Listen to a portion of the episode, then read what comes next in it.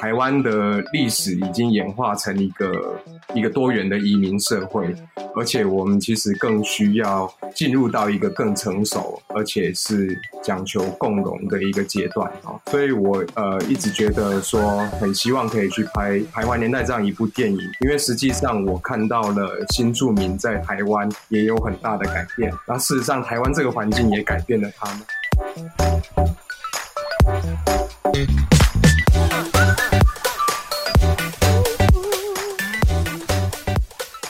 各位重疾 Podcast 的听众朋友，大家好，我是老 P 边国威。呃，我前阵子哦看了一部让我一直觉得后坐力无穷的一部电影哈，然后呃，同时呢也在看这部电影的过程当中呢，得到了很多惊喜哈。那这部电影呢叫做《徘徊年代》。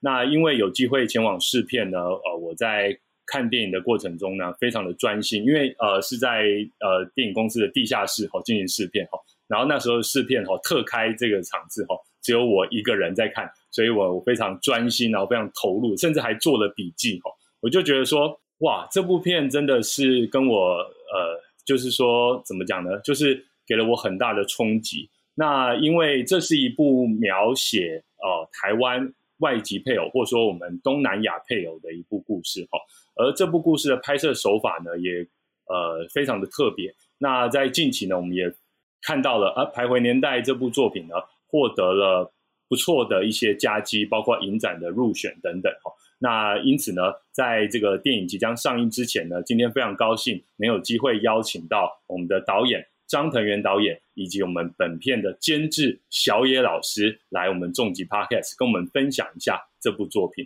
那首先呢，我们热烈掌声欢迎两位。那好，大家好。好，这个两位好哈。呃，这个其实哈，之前曾经啊，因为我们公司是泛科知识嘛，之前呢也有一次机会哈，有邀请过小野老师来参加我们的活动哈。那时候也是真的非常感谢小野老师，因为那时候其实完全不认识小野老师哦，是冒昧的邀请。然后很感谢小野老师那时候有答应。那呃这次呢，其实看完这个徘徊年代哈，因为他也给我的另外一个很重要的惊喜哈，是因为我呃发现我的大学同学哦，这个江长辉在这部电影当中呢扮演非常重要的角色哈，而且我对因为我对他印象基本上都有，我知道他后来往这个演员演艺圈发展哈，那但是呢我。对他印象大部分还停留在大学的时候，然后这次呢，看他在这个戏中担纲男男主角哈，然后演的这个这个演技啊，以及他的挑战，其实是非常让让我的这个怎么说呢，就是完全不同的印象哈，自己也是觉得说是一个很大的惊喜这样子。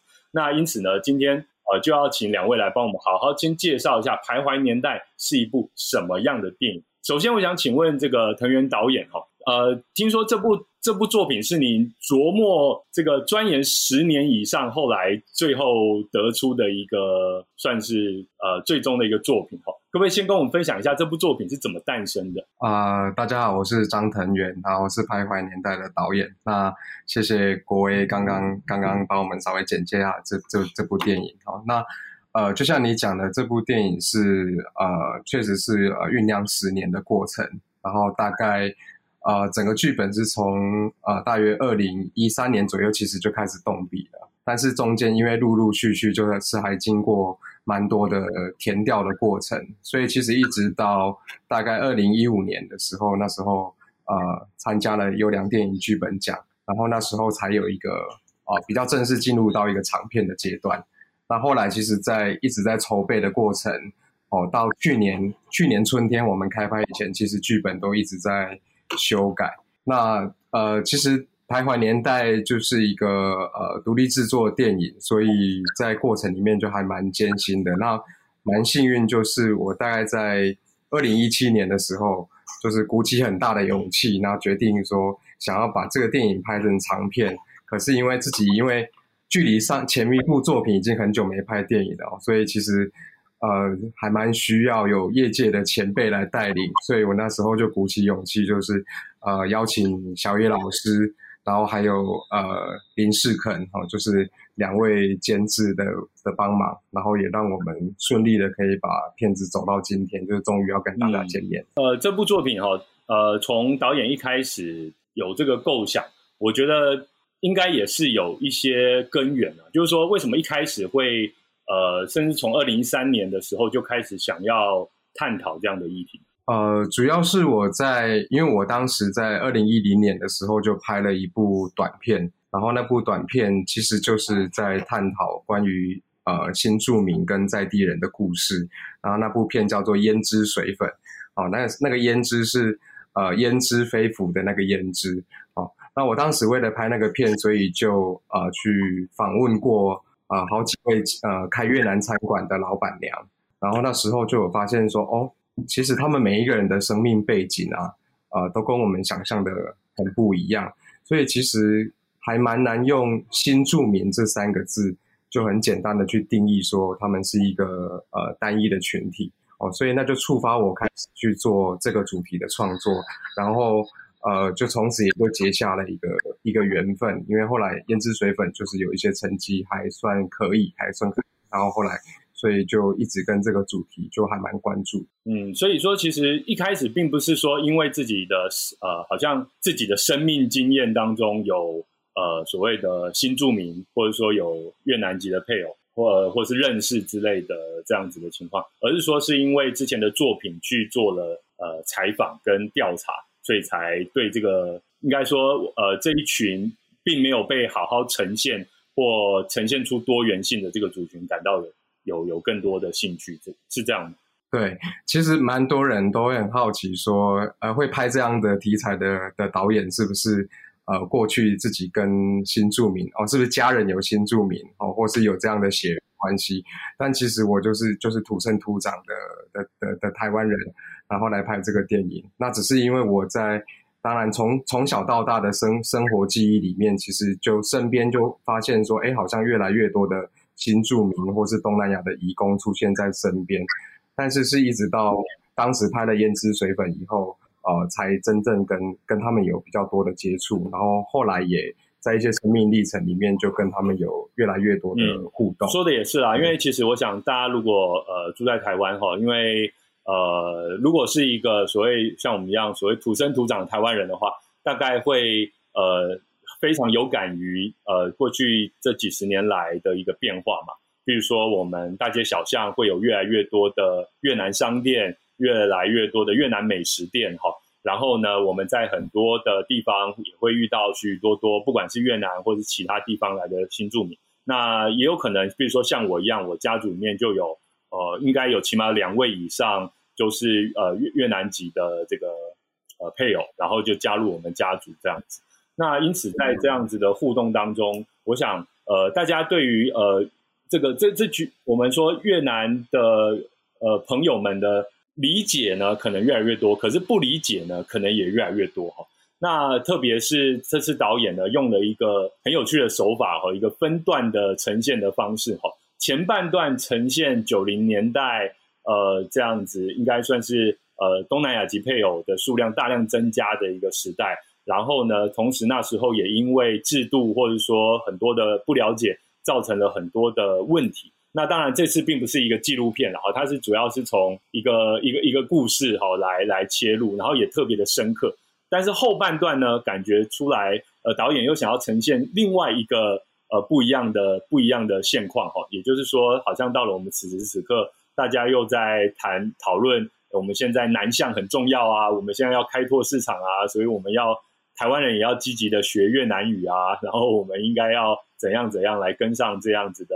呃经营大南方的潮流。我觉得那个动力跟那个态度又是完全不一样。我觉得这是非常有趣的地方哈。待会我们再请教藤原导演，再跟我们分享更多关于这部电影的细节。那接着想要请教一下，我们这次呃应该算是首次担任电影监制的小野老师哈。那这个是我在您其他访问。听到的哈，应该应该是这样，没错嘛，是吧，小野老师？您第一次挂名，OK。但是小野老师跟电影圈的缘分，或者说参与，其实是非常长的啦。哈，在之前呢，其实，在呃，这个这个，我们我想大家自己去这个小野老师的维基百科页面上是自己去找啊，过去参与的电影的作品。但是呢，说到电影监制哈，这次是第一次。那也很好奇哦，当初接到我们藤原导演邀请说来担任监制的时候，有。有有什么想法呢？其实我自己离开电影的工作蛮久，因为我是一九八零年代哈从事电影工作，而且我当时的电影工作就是在寻找题材跟导演。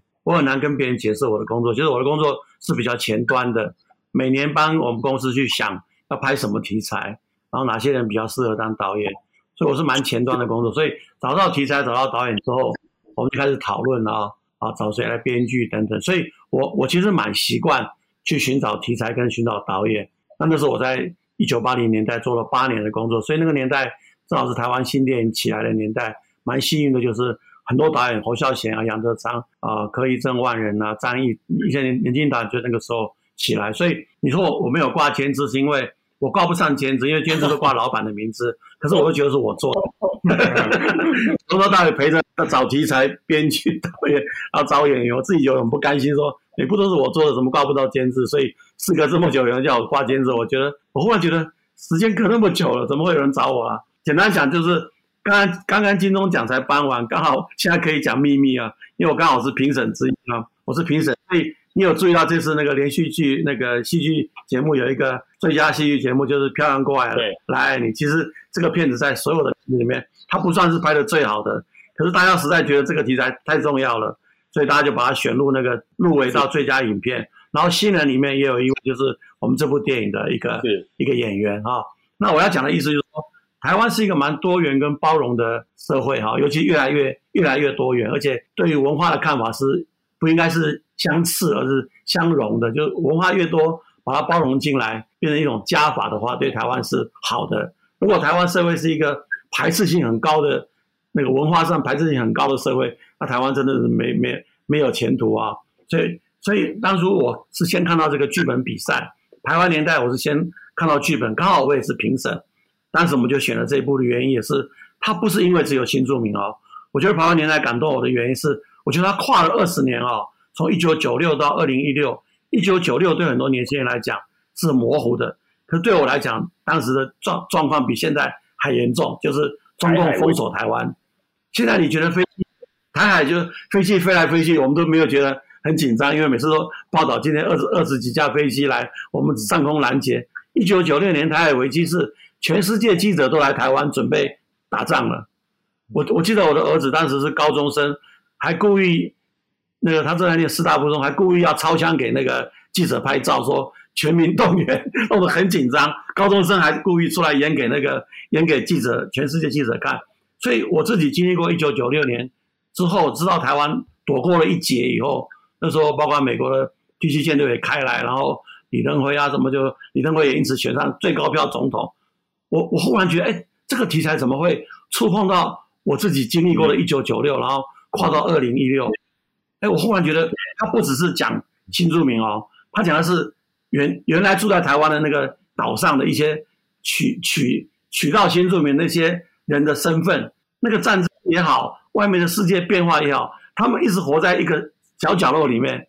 然后这个电影最精彩的地方，不是抱同情或者是。同情新住民或者新住民被家暴，他都不是，他甚至有同情娶新住民的那个、那个、那个、那个男人。我觉得这这点最了不起，所以那时候我们就选了这个剧本。所以事隔大概一两年，张腾元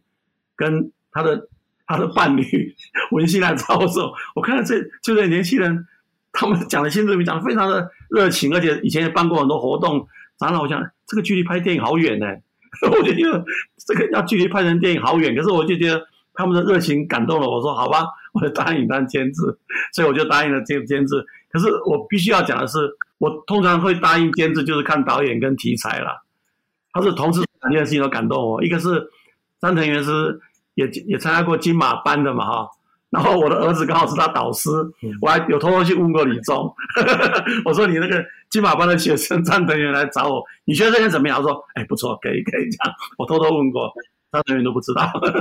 然后我一次一次跟他们谈的过程，我觉得我觉得很有趣，是我们并不是很顺利。包括我们辅导金，哎，第一次送了，他们两个来我家讲半天，我怎么辅导金？怎么我自己一天到晚当评审，我比较知道评审口味，讲了半天没有用，挂小野监制也没有用，可见这时代过去了。可是我觉得最了不起的就是我们第二次再送，好再来一次又又练习啊，然后就讲，哎过了，虽然钱不多，后来就用这个方式慢慢的过了台北台北市的。那个辅导，台北市的辅导金，桃园的辅导金都是被退过。我觉得最难得是退到退到连我都觉得，哎，算了好不好，不要拍了，这么辛苦，然后给你钱少少也不够，因为我过去在中影的经验是，资金是别人的，资金是别人的，然后有技术，然后我只要负责去找到导演，我们就拍了，我自己也不会赔钱。那看到那个张腾元他们这一代年轻导演，我觉得哇，资金也没有，怎么怎么办呢？可是又很想拍，我突然都会劝退啊，哎，不要不要做了，不要做了。算了算了，要找一部电影嘛。可是他们两个人一次一次，我觉得哇，每次再来，我就真的真的被他们感动。等到电影拍到快要拍的时候，我说我们删掉一半好不好？因为钱实在不够。我还记得我跟张天我们删掉二零一六年好不好？就是一九九六年，到动手动手做了。因为我是一个比较在中影公司，我比较属于那种天天要看票房的，压力很大。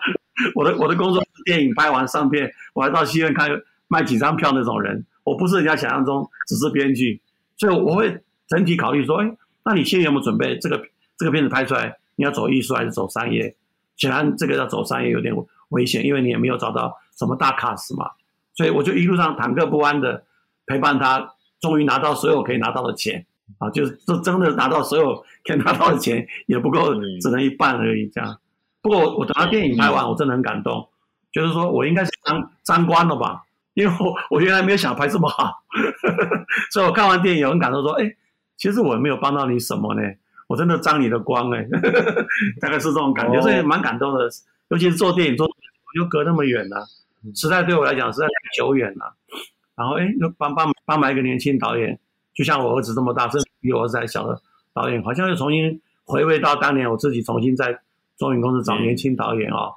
找找年轻导演，找题材一起工作。”那时候我找的导演差不多也都三十岁左右，所以我也回味到那个久远的年代，重新开始了。只说这些钱都是张腾元自己去找钱，而且背负了很大的那种压力的来做，又又跟我们那个年代不太一样。对，所以小老师自己平常也有关注，呃，就是我们新移民的这个这个议题嘛。有有，因为我我妈妈，我妈妈后来也是有有那个印尼来的那个义工，义工来换过好几个。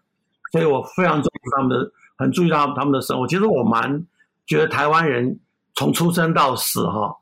那前半段跟后半段都是靠他们在照顾。我在医院门口时常看到一个儿子推着那个义工推的车子推一个老人进来，医生问什么，儿子都说我不知道，你问他。我在旁边听了都是觉得好好笑的一种感觉，就是说我们的作为儿女的，他根本不晓得爸爸妈妈在做什么。然后有有些时候小时候 baby 出来也也看他们带。所以我说，我们台湾跟谁统一最好？就跟印尼、菲律宾他们统一最好。他连语言讲英文都，英文都是他们教的。所以我觉得，我们孩子从出生到老，都 都是他们在照顾我们。所以我是心存感谢，应该是这种感觉，说他们来这边讨生活实在不容易。可是我们我们应该对他好一点，因为他真的帮我们解决了最辛苦的那一段。在这部电影当中呢，我们的确就看到了，我们说从呃前半段一九九六年这个部分开始好了。呃，其实呃，如果如果因为其实看电影的时候就会回想起，对哈，我我在一九九六年或者说这个九零年代那时候，呃，所经历过的是怎样？的确哈，那我们就呃知道说，呃，这个所谓的外籍配偶这样子的呃数量越来越多，然后呢，也有听到一些呃，当然当然大家会觉得说不太好的一些状况，比如说这种所谓的买卖婚姻啊，我们听到那种就是说。呃，嫁到呃，其实是很不好的夫家，然后夫家甚至有一些，甚至我们说家暴，哦，或者说可能跟因为文化也不相通，语言也不相通，所以不管你说是婆媳问题，还是说上一代跟下一代的问题，又或者说跨国文化之间沟通的问题，都会有很多的问题。哦，那不管是能不能吃猪肉啊，又或者说呃，这个烧香拜拜啊，这各式各样的议题都都会有。然后媒体也。蛮常在聚焦在这些议题上面，那呃，但是也就是这样子的一个，我想是一个很多很多的不适应哈。后来我们也看到时光就慢慢慢慢走走到了现在，然后当然并不是说这些不适应都已经消失了，也不是说这些矛盾都已经可以去忽视了，而是说我我们的确感受到，呃，从在看电影的时候会的确感受到在一。不过，也就是大概十几二十年前，那个矛盾跟不适应是很剧烈的、很巨大。然后，但到现在，好像又是另外一种感觉了。然后这个电影就用两个时间点的这样子的一个呃故事呢来做来来比较出来这个感受，我觉得这是非常特别的一部分哦。那呃，首想要先请教一下藤原导演，那这部戏您觉得您最主要的核心关怀以及诉求是什么？之所以会把这样子一个议题一直放在心里十年，然后跟小野老师一起啊经历过那么长的这个，比如说申请辅导金啊、找资源啊这样子等等的方式，为为什么那么坚持要把这部片拍出来？我首先我先坦诚啊，其实我是刚刚我才知道为什么小野老师答应要当我们的监制哦，原来老师心里是这样想的。好，那我我觉得呃，对我来讲，《徘徊年代》这部电影其实有一个蛮大的重点，就是我想要重新的去界定，就是所谓的外来者跟在地人的关系。哦，这就跟刚老师刚刚分享的很像，就是其实。呃，过去我们好像比较习惯是用一种先来后到的这样的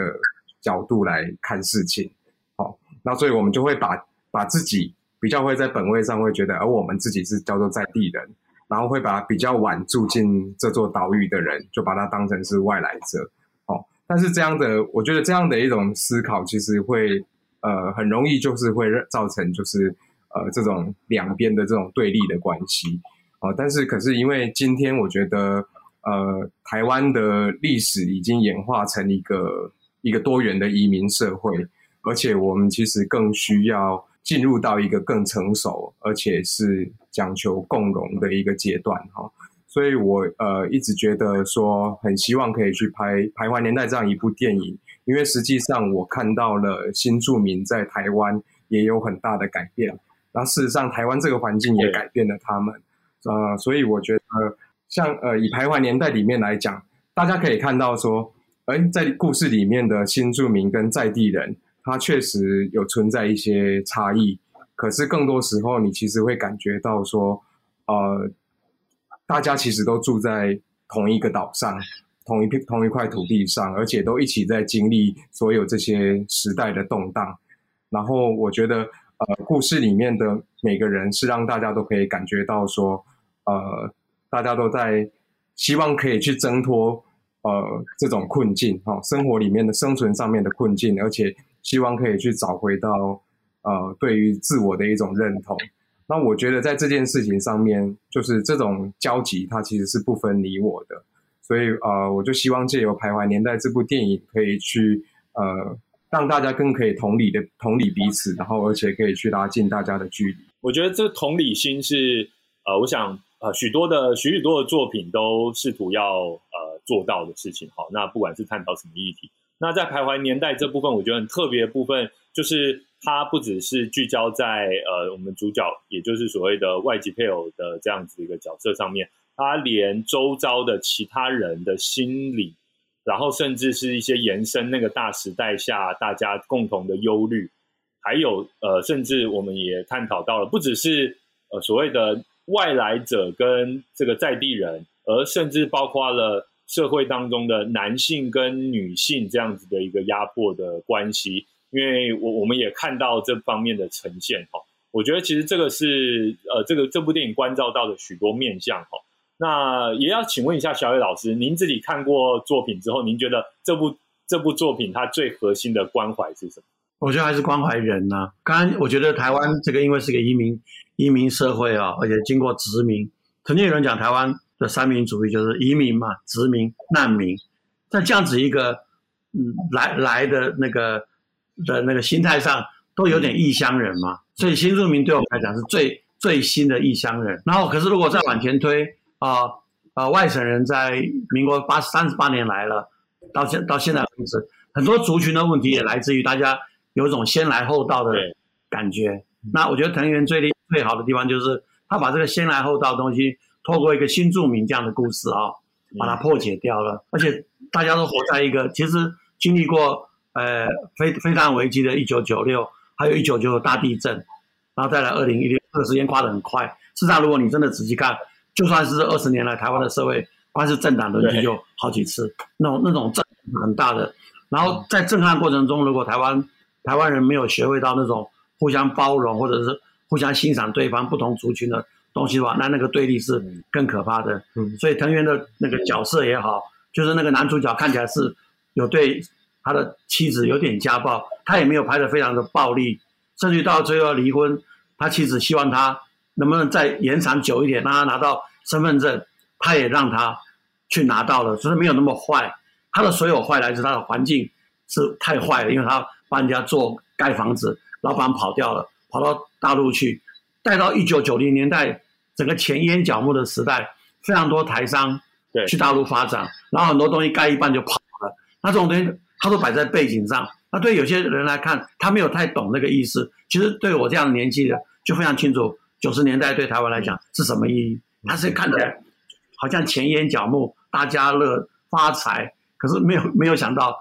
有很多人在边缘的人，他还是很可怜。那他角色就摆在一个那么荒凉的、那么荒凉的一个地方，取了一个新住民，大家就是有点同岛一命的那种那那种期待，可是导演都没有说出来。我觉得导演最高的地方是整个电影，他就一直把背景出来了。可是你如果要去追追寻他的背景的话，他的片子拍的蛮长的，然后而且同样一批演员又去演到二零一一六年那个角色，这原来在剧本上的时候，我记得我一下子没有注意到，哦，原来是这样拍哦，是把一九九六年这批人到了二零一六年，同样的演员他演不同角色，哎，这个最厉害。这个我在读剧本的时候我没有想到，当初我还叫他后半段拿掉，后来他拍出来的时候，我想说，哎，我真的是有点跟不上这个年轻导演的想法，是他竟然做了一个那么大的调动，就你会从另外角度看说，人好像活在这个岛上，扮演不同的角色，然后大家都是在这个岛屿上生存，然后他用一个比较悲悯的心在看每一个人，这点是我最喜欢的。那以他的年龄处理这样东西，要处理的非常的那种圆熟啊，不像他的年龄处理，因为通常我们会会会善恶分明、黑白分明啊，戏剧性很强。我觉得导演都把这个东西尽量抽掉，抽掉之后，他你看到是一个二十年的时代，那你仔细在想，这二十年发生很多很多事情啊，走到二零一六年只是一个变动而已。二零一六好像哎，又是一个政党轮替之间，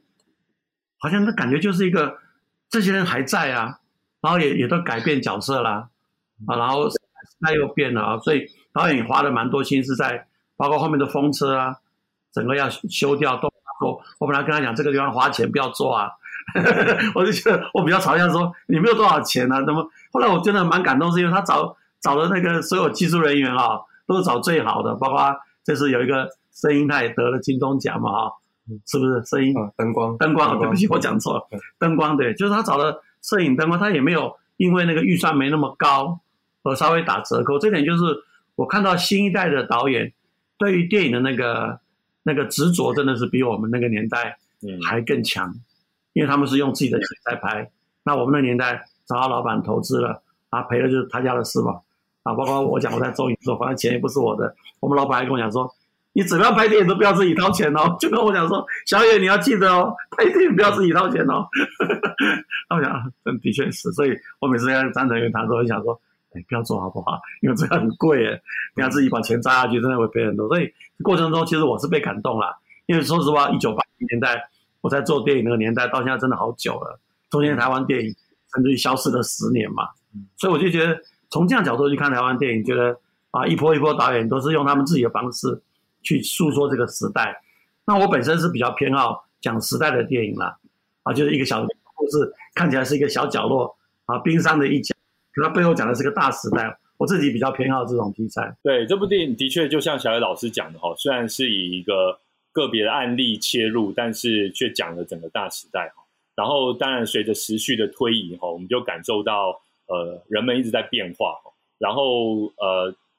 前半段因为是从一九呃，就是一九九二那一段那个呃有一个区段嘛哈，那我们当然也感受到那个变化。那后半段有一个很大的跳转哈，然后到二零一六年这样，然后我们就感觉到那个变化的的的的的幅度是更大的哈。那其实呃，藤原导演从之前从胭脂水粉，然后一直到这次徘徊年代，呃，花了很长的时间在研究新住民议题哈。那可不可以告诉我们？因为其实，但是这部电影当中也不是只有新住民议题，因为其实我们看到了您要去取呃取景啊，您把很多很多的时代的元素放在背景，让大家去感受。哦，包括刚才小野老师讲的，原本风头水尾那边是哦那种场景是没有风车的，后来这几年盖了很多很多的风车，哦，这也都是或者说那可能有人要去征收土地啊，可能要去量测土地啊，我们在剧中就有看到这样子的一个角色的安排，然后甚至通过这样的角色去观察。这个时代，就我们说什么，这个这个，反正就时代的变化。对，沧海桑田哦，所以说其实我觉得非常有趣。想请问一下导演，在这个作品当中还有做哪些呃田野调查呃，或者说您自己有没有哪些生命经验具体化呈现在我们的作品当中？其实这部电影就是真的很难三言两语说尽哈，因为它里面真的呃，因为可能我筹备的时间也长，所以我其实一笔一笔就是带入还蛮多的。呃，不管是田野还是说我自己生命经验的细节在里面，所以呃，其实里面有很多大家会有呃共感的东西哈，就是其实都可以在里面去挖掘。那当然，这个电影有两大有两大块，一块其实就是说呃关于新著名的这个议题的部分。那其实我跟这个议题的渊源一路的延续，就是我在呃二零一三年到二零一六年的这这几年当中。哦，我又经过呃好几呃三大概三次的三个阶段吧，三个填调的阶段。那首先是我呃有去参加了一个呃非盈利的非盈利的媒体，哈，叫做四方报。然后这个媒体是呃以东南亚的移民工为读者的一份报纸。那在那个过程里面，我就可以让我更实际的去跟很多新住民朋友有互动，然后。呃，后来我个人呢又去了呃好几趟越南，哦，那我第一次去越南的时候，那时候就待了两个月，就是等于是把自己换成把自己抛抛到一个很陌生的环境里面去，自己变成那个异乡人。对对对，然后呃，我我在当地我就呃在北越南越我都各待了一个月，然后我在当地就是去做蛮多的交流，然后也去观察他整个社会啊跟人的状态。然后也去结识认识当地的越南朋友，那我就发现说，哦，其实台越之间其实有蛮多很相似，那但是有一些不同的地方。对，那我觉得那趟旅行对我来讲最大的意义就是，我从一个台湾人的身份，哦，试尝试着去理解所谓新著名的母母国，然后这个就帮助我在。呃，徘徊年代里面，在刻画这些新著名的角色的时候，其实都可以让它变得更立体。就是说，呃，观众不只是看到呃，他们是一个在台湾在地化的一个新著名而已，就是都还可以去读到他们呃，在身份上跟家乡的那种，都还保有一种连接在在在身上。对，那。呃，后来后来我呃回到台湾以后，就在那几年当中，我也策划过好几个跟东南亚或是移民工相关的的展览。哦，那对我来讲去做策划展览，其实也在做一种填调，就是我其实在里面就呃很实际，就是观察到有蛮多现代的新住民，其实跟过去有产生很大的改变。所以比如说在。徘徊年代里面，你会看到我们的女主角，她可能她就有新的职业身份，哦，比如说我们的第二个女主角，她可能就是一个征信社探员，然后她也有，呃，他们的个性，呃，也看起来也是比较积极主动，而且有甚至有自己的理想性的。那这一点就跟我们过去对他们的印象就很不一样，所以这个也是扣回来，就是一这个这个电影其实一个重点也是在。想要去翻转大家对他们的这种印象吧。那呃，如果回到说到说呃我自己个人的一个生命经验的话，那其实像老师刚刚一直提到的这个九二一大地震，那其实我我我自己因为我家里就是受灾户，那所以我们就住在住在断层带上面，所以我对当然那时候是我大概小学的时候，所以呃那是一个呃。当时对一个小孩子来讲，那个是一个记忆很深刻，而且是很沉重的一件事情。但是其实我是到长大以后，我才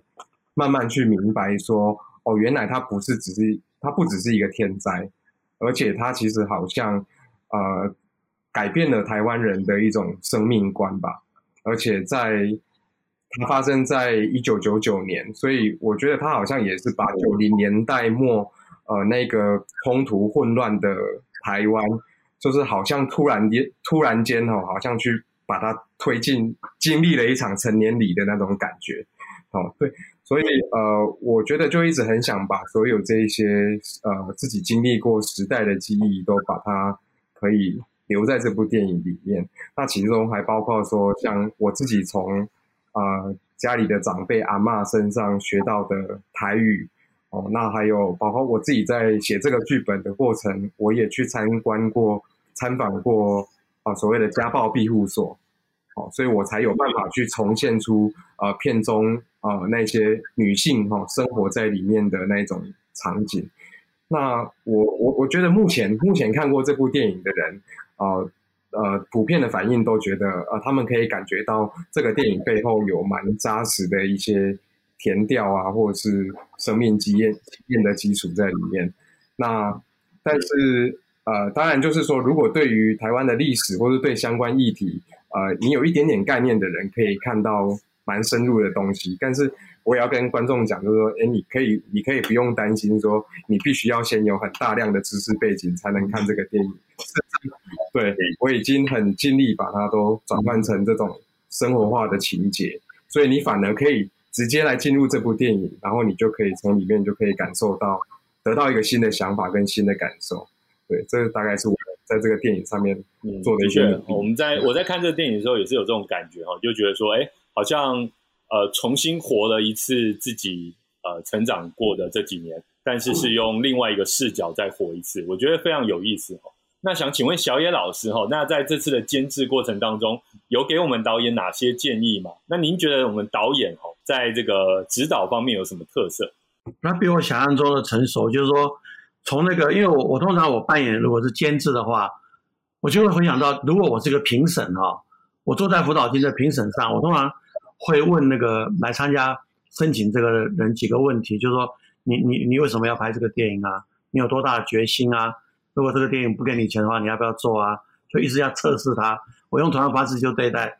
张成元，不断的问他说：“你要拍什么啊？你为什么拍这个啊？”问到对，觉得哎，他真的老师一直在劝退我，但是其实在考验我。就是说，你要拍吗？为什么不拍别的呢？因为他第一次拍的时候，评评审说：“你这个题材一定要拍电影吗？你拍个电视不是也可以吗？”啊，他的意思说，好像新著名的题材变成电影的比较少，电视上看起来比较容易操作。那这个同样的问题，张成元想做的东西不只是电视把这故事讲完而已嘛？他可能要做的东西包括镜头的语言啊、声音啊、美术啊，那个东西可能只有电影做得到了哈。这是我到后来他整个电影完成了，我才看到。所以我觉得我有我没有帮他在技术上各方面的的技术，我完全没有办法帮他什么。但是我帮他一个就是心理状态，比如说啊，我们下去要去。明明天要去应试了，我们来演一遍。那演完一遍他就去了，对不对？成功完了第二次，他说要再来一次。我说哎，上次不是排过了吗？还要再来？他说见到你比较安心。我忽然觉得，哎，我是个心理，我好像是个心理治疗师，我好像是个爸爸，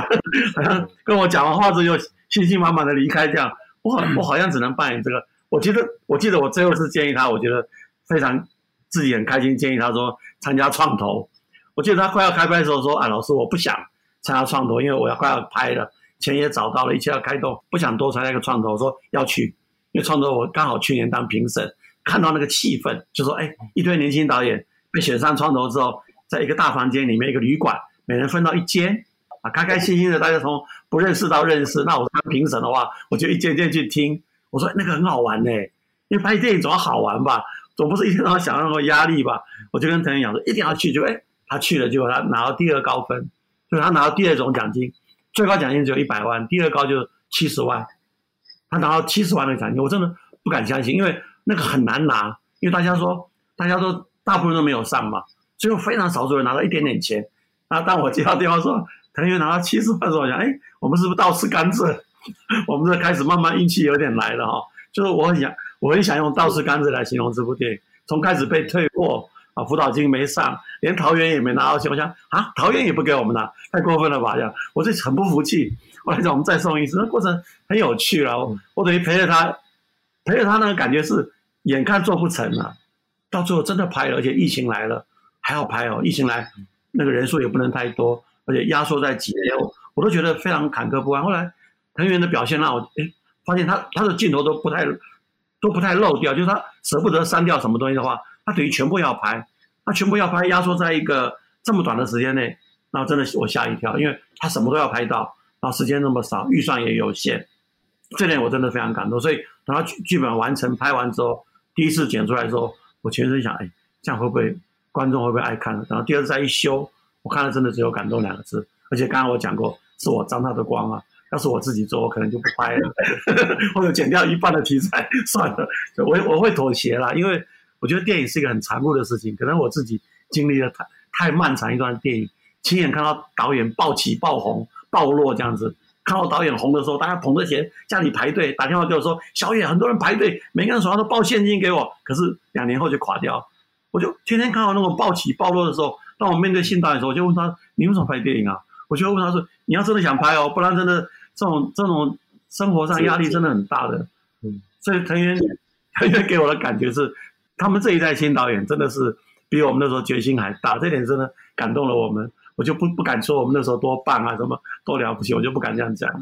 我很快补充一下，因为老师很谦虚哈。呃，其实我我我自己其实呃，因为当嗯这几年就已经脱离学生、脱离学校的生活很久了。然后老师其实这几年一直在办教育嘛，然后现在又在当校长。那其实我当时见到他的时候，他不他不像他不是我们印象中里面会觉得好像是啊某一个世代会非常有威严这样的长辈。我反而在老师的身上就是感觉到一种很大的温暖吧。我们每次去都很像心灵鸡汤一样，就是 呃让老师接受老师的这种温暖。那其实就。呃，可能当时自己也非常的慌张、很焦虑的时候，所以就紧扒着老师不放。哦，那其实老师在跟我在呃，比如说剧本创作这一块，其实我觉得呃是很有帮助的。哦，其实其中一个最大的点就是说，我片中里面提到所谓这一些时代的经历、时代的事件，对我来讲，我可能是比如说我刚刚讲童年里面的印象，或者是说我是从现在的角度去回顾以前，但是那些事情都是老师。呃，亲身走过、亲身经历过，甚至有一些事情，他都在那个第一的现场里面，所以其实那就是补足了说我们对于啊不同时代里面对于这种这个题材，或是对于这个时代的想象。对我觉得这还蛮。我觉得其实在这次的拍摄呃最后的作品当中，因为呃我我看过之后就觉得说，哎，有很多呃就是好像呈现出导演本身的一些想法的一些拍摄手法哦。举例来说，呃我我看到很多镜头。然后那些镜头里面都有很多的故事在讲，就是说一个一个画面啊，比如说呃，我们说婆跟媳哈，然后他们在聊天，然后我们在好像在豌豆子的那个镜头吧，哦，我有点忘记他们那时候在处理处理晚餐的，对对对，挑菜的镜头，然后就看到那个镜头先拍到那个已经买好很久但是都没有用的，好像是孩子的小孩子的东西哈，就是暗暗示他们。对对对，一个婴儿玩具，然后是一个远景，然后在呃，然后但是这个焦距在呃改变，然后再转到这个呃婆媳的对话，然后就其实觉得很多的言外之意哈，导演用很多这样手法，那包括一镜到底的手法去呃呈现他要讲的故事，很想知道说，哎，导演之前或者说您是您是呃为为什么会会觉得说，哎，我我你要用这样的方式来呈现这些故事这样。我自己是觉得非常有意思啊。嗯，呃，如果回到整个片中的声音，或是说镜头的这些表现，呃，其实因为我觉得我自己觉得台湾本身就是一个，它不是一个很单一的地方，它本身就是很多元，但是也可以说它是一个很复杂的的地方，所以我一直想要去透过镜头啊，透过声音去捕捉那一种复杂的状态。那所以在呃，刚刚你讲说，我用这个长镜头里面，呃，事实上，长镜头的一个好处就是它可以很完整的去把所有这些人跟人，还有人跟空间里面这种流动的关系，都把它给保留下来。然后，所以在我这个电影里面，我就特别，呃，我自己对长镜头是很喜欢的哈，所以我比较不习惯就把。把镜头切得很零碎，我反而喜欢这一种可以在一颗镜头里面去完整看到所有人事物的 的变化。那还有包括在这个镜，在我们镜头里面，其实就是不止人角色很重要，就是背后的背景，像你刚刚观察到的，我们整个空间里面，或是即便在户外拍，就是台湾的这种地景地貌也是很重要的。因为我一直很想要把呃台湾当成是一个舞台，然后去看到这个现实空间当一种舞台，然后去看到说呃所有呃生命在上面的流动哦，所以大家还蛮多人来看这个电影，都觉得他好像看到一个既熟悉但是又有点陌生的台湾，他好像重新去认识了这个这个环境。那有一点蛮特别的，我觉得也是老天爷帮忙，就是我们在那么短的二二十一天的拍摄期里面，就大家很难想象，看完片子两个半小时，很难想象它是二十一天拍完。嗯，当我们当时在拍的时候，呃，说真的啊，真的是感谢老天，因为好像要风有风，要雨有雨哦，就是像我们在。对，比如说我们拍我们拍男主角，他在户外不管骑摩托车，或他在那个草丛堆里面，就好像那些风在吹那些树，哦，他都是有很强烈的情绪的。你现在很难想象，如果那些草都不动的话，其实画面看起来看起来是蛮干的。所以，我啊，我当时在剧本想象的画面，就好像老天帮忙，让这个电影里面好像一草一木都在说故事，然后。那个一砖一瓦也都是有感情的，那我觉得这个是很意外的收获，就是我用长镜头这样拍，呃，确实在现在来讲是比较大胆的一个一个方式，但是也意外的就是有得到很多的收获。的确呈现出来很不一样的台湾哈，我们看到甚至很多场景，如果说我们把那个剧照切出来的话，都觉得说哇，就是单这个剧照就好像像讲很多故事这样。那呃，我想之后呢，大家也可以到网络上去找，也也希望说我们这个好导演好之后可以试出更多剧照，我觉得大家看了会很有感觉。那这次在拍摄过程当中哈，刚才有讲到哈，因为要有台风的场景嘛，然后甚至就是说有很多呃这个这个不一样的呃时间节点。那在整个拍摄过程当中呢，我们的卡斯呢，其实呃也是在很紧凑的时间哈，把这个作品来完成。那包括呃，我的大学同学江长辉哦，我看到他这次表演真的是非常让我惊艳，我觉得实在是太厉害了哈。然后另外包括我们阮秋元啊，还有呃我们其他越南的这个呃这个这个演员，然后还有包括我们的这个国宝哈，我们的鲁方啊，对对对，那呃这次其实都在这个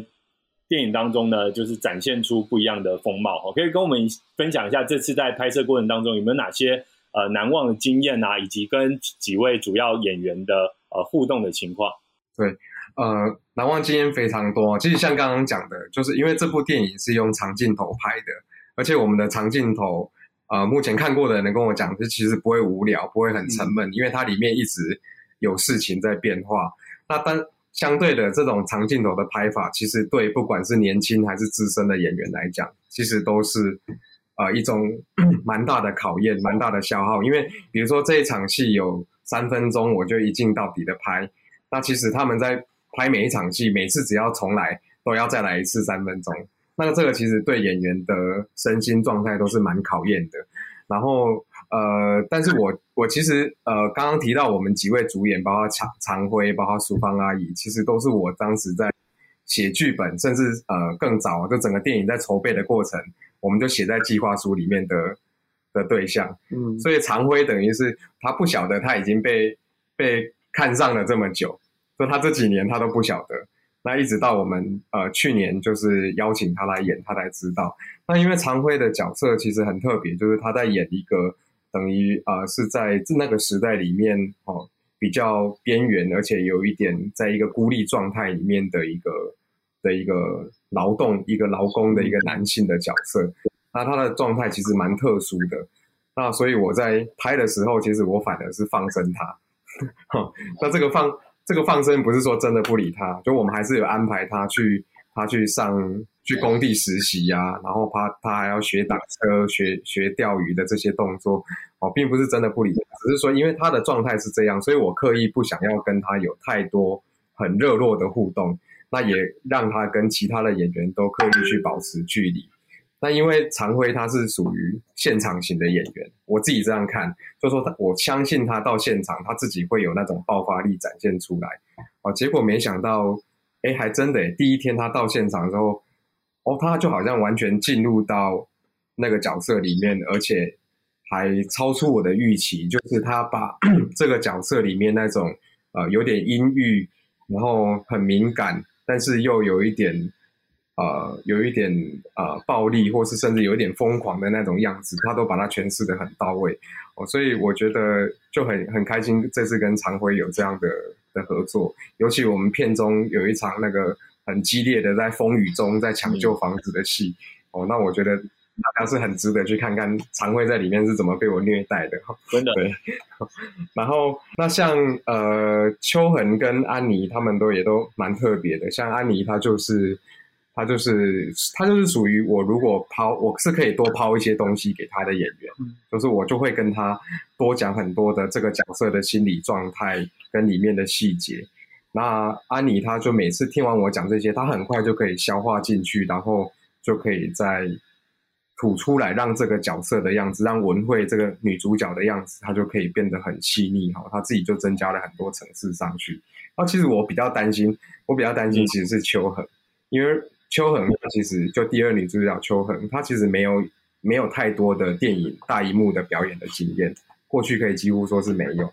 那所以我本来还蛮担心的。那幸好他后来他自己很认真哦，他跑他自己会跑到饭店去找安妮，两个人在那个拉比就是讨讨论剧本哦，对剧本对到半夜，然后甚至他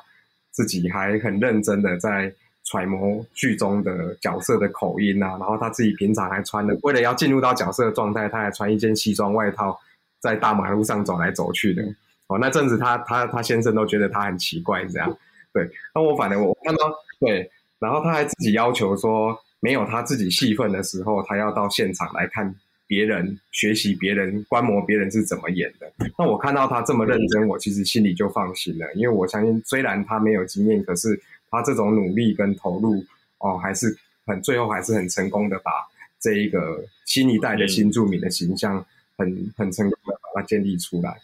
那淑芳阿姨就不用多讲了，她就是国宝级的，而且而且她的演技就是非常厉害。可是她也有讲到一点，她说在演这个长镜头的时候啊，她的表演方式还是跟以前不一样，她要去思考这怎么，她要怎么在这个过程里面去把她的情绪啊一段。那个每一个转折都要把它做得很好、很漂亮，所以刚才你提到那一场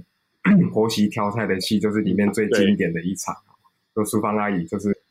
功力很强，而且那一段长达快四分钟，哎，他台词竟然一句不漏，而且还有很多即兴的那种情绪的发挥在里面，所以我看完自己是吓一跳。在里面，比如说看到呃呃每个角色，因为其实导演安排给他们的任务不太一样嘛，哈。然后有那种呃，比如说常辉饰演的角色，一方面好像有点，我觉得他就处在那个环境的被剥夺感哈，要展现出那那样的一个样子。然后呃呃，秋恒，然后还有呃这安妮两位呃不同年代的越南女子啊，一个是呃被被压抑的，然后呃后来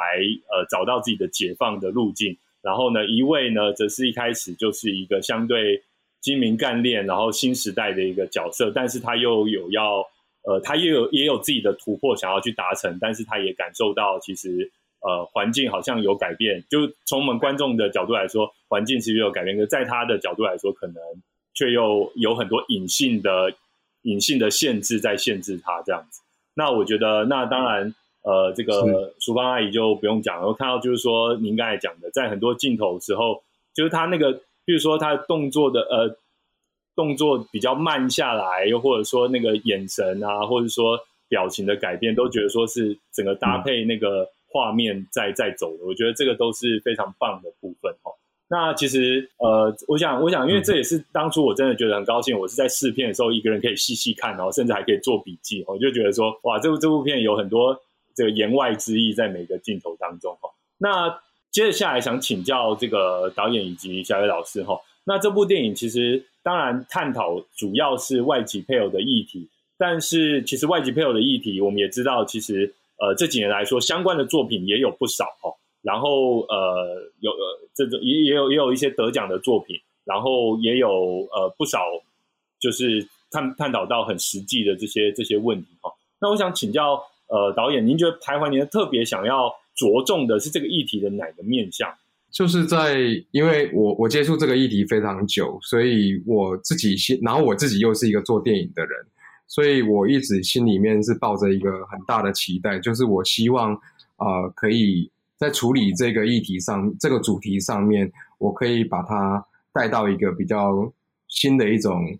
啊美学的表现形式，还有一个比较新的一个格局观点里面去。所以大家可以看到说，在徘徊年代里面，除了我们刚刚聊的很多这种镜头、声音、语言的设计，跟过去。典型的这种人文的国片，其实有那么一点不一样。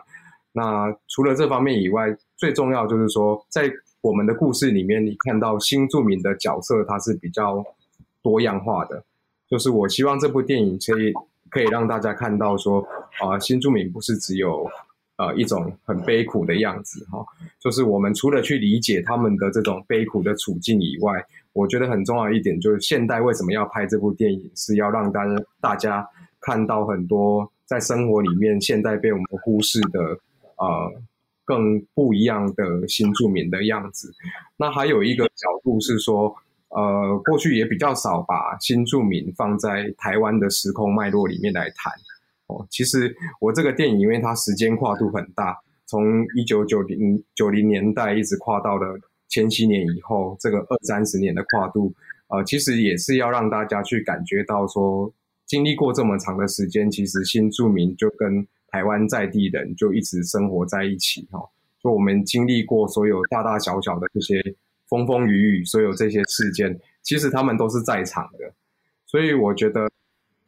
呃，我们透过这个电影，其实可以去意识到说，哦，其实他们都跟我们。生活的很近，而且都跟我们一起承担所有这些事情。然后同时，我们也是透过新住民的眼光，重新去认识台湾这块土地的样子，认识我们自己是什么。所以，我会觉得这部电影其实所有的人来看，包括台湾的观众来看，都可以在里面去找到某一个部分的自己哦，而不是只是在看看一个陌生的他人这样的一个角度而已。嗯。那其实这次很恭喜哈，我们徘徊年代呃入围了台北电影节的国际新导演竞赛，同时呢也呃进入了釜山影展亚洲之窗的单元哈，这个是要分析呃非常恭喜这个导演，也恭喜这个小野老师哦。那小野老师是不是先可以这个分享一下您对这部电影呃的期望，包括它上映之后的一些表现呢？好，我觉得这部电影它有一个地方是。充满了人文关怀啊！我们讲人文关怀听起来好像很抽象，其实它在整个形式上内容都达到一个人文关怀。然后它也是充满文学性的。我举个例子，里面那个男主角，他是一个工人，他在帮忙盖房子，他那个房子永远没盖好，永远没有盖完，帮别人盖，他自己的家很破，所以他会偷一点砖块回来自己盖，最终最终都没有盖完。我觉得这个东西充满一种文学性，就是好像永远没有办法完成一个。家的感觉，这点很厉害。然后我觉得导演最厉害的是他整个场面调度哈，他场面调度刚才讲长镜头，场面调度长镜头很容易让别人觉得好像很沉闷。那事实上他用那个剪接、剪接跟声音补足了这个部分，所以他所有的情绪都不是靠压迫性的，比如说家暴就是打什么，他不是靠压迫性的，他是靠整个声音跟画面的调度哈。产生一个压力，这这点让我想起我那个年代，侯孝贤也好，杨乐山也好，他们对电影的美学哈，他不喜欢这么直接，大特写，然后暴力放击，他想用比较那个比较人文关怀的角度，包括他的形式啊，长镜头、远镜头啊，他不想要压迫观众，所以这部电影其实挑战观众的口味，就是说很挑战台湾观众的那个品味。可是我有一点信心是。我那个年代，一九八零年代，观众看电影是来自一个比较通俗的。经台湾经过了这个呃四十年吧，一九八零到二零二一四十年，台湾观众整体来讲，那个对于看电影的那个，因为看了很多了嘛，我觉得有时候年轻导年轻观众看到我那个年代的杨德山、侯孝贤电影时候，反而很感动。我是这点信心了，当然我是希望这个信心带来票房，就说因为他也挑战了观众的的欣赏的方式，这样子。我是很期待观众来到这个戏院看这部电影的时候，你可以从各种角度看。我刚才讲的文学性好，然后场面调度也好，声音也好，还有剪接也好，它都蛮强的。嗯，那导演呢？导演自己对于我们台湾年代有什么样的期望？嗯，我的期望就是我我其实觉得拍电影嘛，其实主要就两个目的，一个就是希望跟在地的台湾自己在地的观众对话，然后另一个部分就是呃，电影其实也是拍给全世界看的。那最近当然很幸运，就是啊，我们片子又被选入了台北电影节，然后又到釜山国际影展去。那其实也趁这个机会，就是哎。今天最近我们又得到一个消息，就是我们的电影也被选到的美国的圣地亚哥亚洲影展，好，然后呃，所以我就觉得很高兴，就是可以把台湾呃的这个在地的 多元经多元经验，哈，可以把它转换成一个有普世语言的 的电影，然后可以把把台湾的这一种我们自己的社会的声音，哈，可以把它传到世界各地去。我觉得这点还蛮高兴的，因为像。比如说釜山选了我们的片，但其实，在亚洲就是日本跟韩国都有很多的东南亚新住民，大概就是日本、韩国跟台湾是前三名。可是其实我们在日本跟韩国，他们的影视产业这么强，但是其实我们在他们的作品里面非常非常少看到这种多元族群出现在里面。我们连旁边一个配角都很少看到，几乎是没有的。但是在台湾，这呃，我们拍新住民、拍移工这样的题材，却雨后春笋般一直冒出来。所以在这件事情上面，其实台湾走得很前面。那我一直觉得说，呃，可以把这样的的一个多元族群跟多元文化的题材，好好的去发发挥的话，其实我觉得是对台湾的一种观点表达上面的一个优势吧。所以我自己还蛮高兴可以做。做这一部电影，那我也希望，呃，观众，呃，都可以到大荧幕上面来看这部电影。因为如果我们刚刚聊这么多，画面里面有非常多的细节，声音里面我们也下了很大的功夫。你到戏院才可以听得到那个五点一的环绕的的的音响的那种包覆感哈。所以这个是一个在画面的细节跟声音上面都很值得大家去细细品味的电影。那刚好现在。现在大家应该也很久没有进戏院了，也不用梅花座了。对，对对对，大家赶快来珍惜这个，发现哦，看电影居然是一个这么值得珍惜的事情的时候，赶快趁着这个时候来来戏院来看《徘徊年代》。那我相信每个人都真的会得到自己的一些共鸣。我觉得《徘徊年代》是一部呃切实的记录了从一九九年代到我们这个呃甚至到二零二零年代哈这个一个时代一个非常。不一样的一部电影，那它从呃外籍配偶，或者说我们说从越南新台湾人的这样子的一个视角来呈现的两个案例哈，呈现出了我们可能呃没看过的台湾。那在这个作品当中呢，导演用了很新颖的、很很很引人入胜的一些呃方式哈，让我们进入这个故事。那当然哈，呃，刚才小野老师有说到哈，哎，这个前半段的演员呢，到后半段演员，哎，重重复的再出现哈，那也给人一种很强大奇幻的感觉哈。就是说你在看的时候，你会想，嗯，这是导演想要讲什么东西哦？我觉得其实这都是你可以好好跟电影对话的部分哈。那我想这部电影还有很多值得大家去挖掘的哈。当然，我在这边也要强力推荐哈，因为不只是因为我的呃这个大学同学哈姜长辉在里面扮演男主角哈。而是因为这部戏真的是一部很好看的电影哈，也要请大家来多多支持。那非常谢谢呃藤原导演，谢谢小野老师。那因为今天时间有限哈，只能跟两位聊到这边，也非常谢谢两位带来那么好的作品。那我们今天的重疾 p o c k e t 就来到这边喽，跟大家说声拜拜，谢谢，谢谢国威，谢谢。